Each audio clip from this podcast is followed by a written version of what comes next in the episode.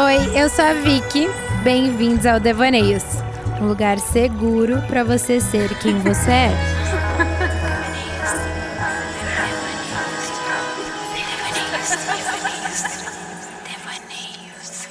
Se você vem acompanhando o cenário do mercado de trabalho, pelo menos nesses últimos meses, deve saber que o número de demissões voluntárias vem crescendo e muito nesse período pós-pandemia.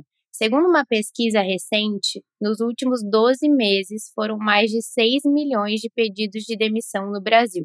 Nos Estados Unidos, o que eles chamaram de The Great Resignation, em português, a grande renúncia, ganhou destaque e até virou trend no TikTok com a hashtag QuitMyJob, com mais de duzentos milhões de visualizações.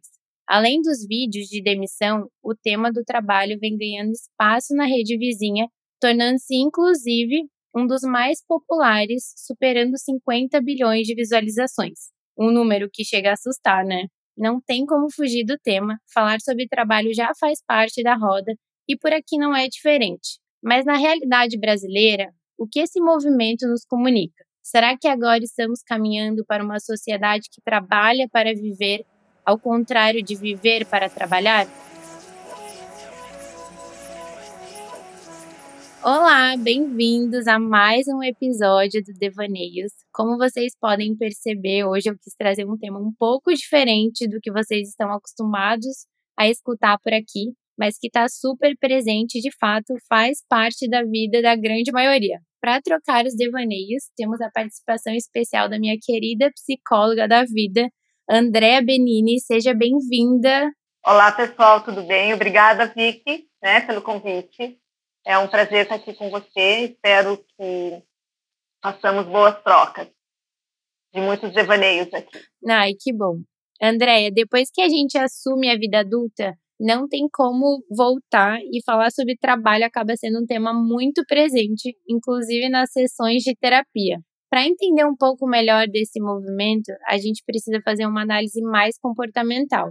Queria que você já começasse a conversa trazendo esse ponto de vista para a gente. O que você tem notado? Então, é, eu concordo com você. Eu acho que a vida adulta é, não tem retrocesso, né? O, entrar no, no mundo do trabalho, no mercado do trabalho, é uma consequência própria dessa fase da vida. O que eu venho percebendo, e claro, um efeito pós-pandemia, é as pessoas revendo a condição que sempre optaram, né, por levar a vida e o trabalho. Talvez é, pensando muito mais numa qualidade de vida do que propriamente num sucesso profissional. De um tempo para cá, eu percebo uma mudança na forma como as pessoas é, estão encarando o trabalho, como as pessoas estão se comportando no ambiente de trabalho, é, e até mesmo as escolhas que estão fazendo, né, da forma de trabalhar. O trabalho como uma fonte também de satisfação pessoal, e não simplesmente um ganho financeiro. Você acha que as pessoas hoje estão priorizando muito mais a questão da qualidade de vida, porque na pandemia tiveram mais tempo realmente em casa, com as suas famílias, até para ter um tempo mais para si, e agora quando estão tendo que retornar para os escritórios, até numa rotina híbrida, você acha que as pessoas estão sentindo muito com isso? Acho que a gente tem as duas pontas, né? As pessoas que lidaram com esse momento de intenso em casa e trouxe para si alguns desafios que foram difíceis, então voltar para o trabalho no, na, no modelo presencial foi uma alternativa interessante, e outras pessoas, talvez aí um, um público maior, acharam, encontraram uma forma de trabalhar que atende muito mais aos seus anseios pessoais. É, poder ficar com o filho, almoçar com a, com a esposa, enfim, ter uma vida mais doméstica, né? E também trabalhando. Eu acho que isso é uma mudança, sim. É, então, uma outra coisa que eu percebo também é, por exemplo, a possibilidade de manter o trabalho de uma forma híbrida. Essa talvez fosse a mais justa, né, que é uma escolha, se as empresas pudessem flexibilizar e as pessoas pudessem escolher a forma que querem trabalhar. E mesmo assim, elas renderiam tanto ou mais. É, fazendo uma comparação, assim, muito por cima, é, no período pré-pandemia e agora no pós-pandemia. Com relação é, aos seus pacientes, você vê que esse assunto, ele está sendo mais tema nas terapias? É, eu acho que sim, com certeza o assunto trabalho é muito mais recorrente hoje do que era antes da pandemia. E aí eu acho que é, são, é derivado de vários fatores, não apenas essa questão do trabalho do, é, online ou trabalho é, é, presencial ou não presencial. Eu acho que isso se deve também à crise financeira que o país está passando, que faz com que as pessoas, por conta de muitas pessoas terem perdido emprego durante a pandemia, muitas pessoas terem ficado numa situação de comprometimento financeiro, encararam qualquer desafio, né? E, e aí esse desafio de se reencontrar na, no mercado de trabalho, é, num, num salário que seja justo a tudo que já fez na vida, né? Já se preparou, já estudou, já, enfim, isso tudo agora vem com um peso grande, né, nessa reflexão. Então eu acho que não é só a questão do trabalho é, presencial ou híbrido, enfim. É, é também uma questão de você voltar a lutar por aquilo que talvez seja justo, né? E as pessoas, elas se colocaram em situações talvez não tão confortáveis para poder manter, né, o, minimamente a sua renda familiar. Porque até quando a gente fala em qualidade de vida, a gente não está só se referindo à qualidade de vida fora do trabalho, mas também dentro do escritório, que a gente passa a maior parte, né, do nosso tempo até trabalhando. Então, é importante realmente que a gente tenha um bom ambiente de trabalho, que a gente acredite nos valores da empresa e que esses valores também batam com os nossos próprios valores. A questão da cultura da empresa também é muito importante. Inclusive, Andrea, você acha que hoje as pessoas estão mais criteriosas e seletivas na hora de escolher em qual empresa entrar nessa questão cultural? É, sim. Eu acho que quando a pessoa tem a possibilidade, né, de fazer essa seleção, ela vai escolher uma empresa, né, um ambiente de trabalho que faça conexão com o seu modo de vida. Então, por exemplo, eu acho que os valores da empresa hoje seleciona com certeza os melhores profissionais. Eu acho que essa preocupação que existe já em alguns grupos empresariais de manter um ambiente saudável, sem fonte de estresse, uma cultura, né, que esteja conectada até com a questão do planeta, né, de economias, de energia, de, de uma vida é, voltada para esse, é, a projetos sociais, coisas dessa natureza fazem uma conexão muito maior com as pessoas e trazem um ambiente de trabalho muito mais saudável. Saudável, assim, é, pensando em saúde mental mesmo, menos estresse, menos pressão, menos ansiedade. Né? Eu acho que tudo isso É, interfere sim, nas escolhas dos profissionais. Me corrija se eu estiver errada, mas o que eu percebo, assim, principalmente nessa geração mais nova, essa geração que está vindo diferente da geração mais antiga, que antes você tinha o seu trabalho ali para você se manter, manter a família, fazer os horários, tudo certo, voltava para casa, rotina, a vida que segue. Hoje eu vejo que as pessoas, além de trabalhar, elas querem se conectar. As pessoas procuram conexões. E eu vejo muito esse movimento da parte mais jovem. Como que você vê isso? Eu penso que as pessoas mais jovens, elas não têm a mesma filosofia, né, de vida em relação principalmente ao tema trabalho que os mais velhos, né, os pais, os avós tinham.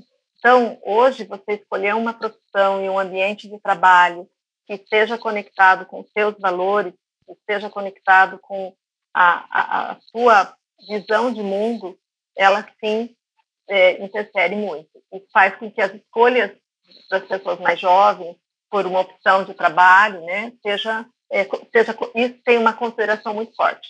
Andrea, falando um pouquinho sobre a saúde mental, que também é um tema que a gente não consegue fugir. Quando a gente fala sobre trabalho, automaticamente a gente já pensa sobre o futuro, sobre a carreira, as nossas projeções, e tudo isso nos causa ansiedade. Você acredita que com esse novo modelo, com essa nova dinâmica de trabalho, tudo isso pode desacelerar um pouco essa sensação que tudo tem que acontecer agora, que a ansiedade nos causa? Claro que a minha experiência é dentro da clínica. Eu não sou uma terapeuta organizacional, mas dentro da clínica eu vejo que nesse processo todo de pós-pandemia, mudanças, expectativas, até mesmo o fato de perderem, muitas pessoas terem perdido pessoas tão queridas, a vida passa a ter um sentido um pouco diferente.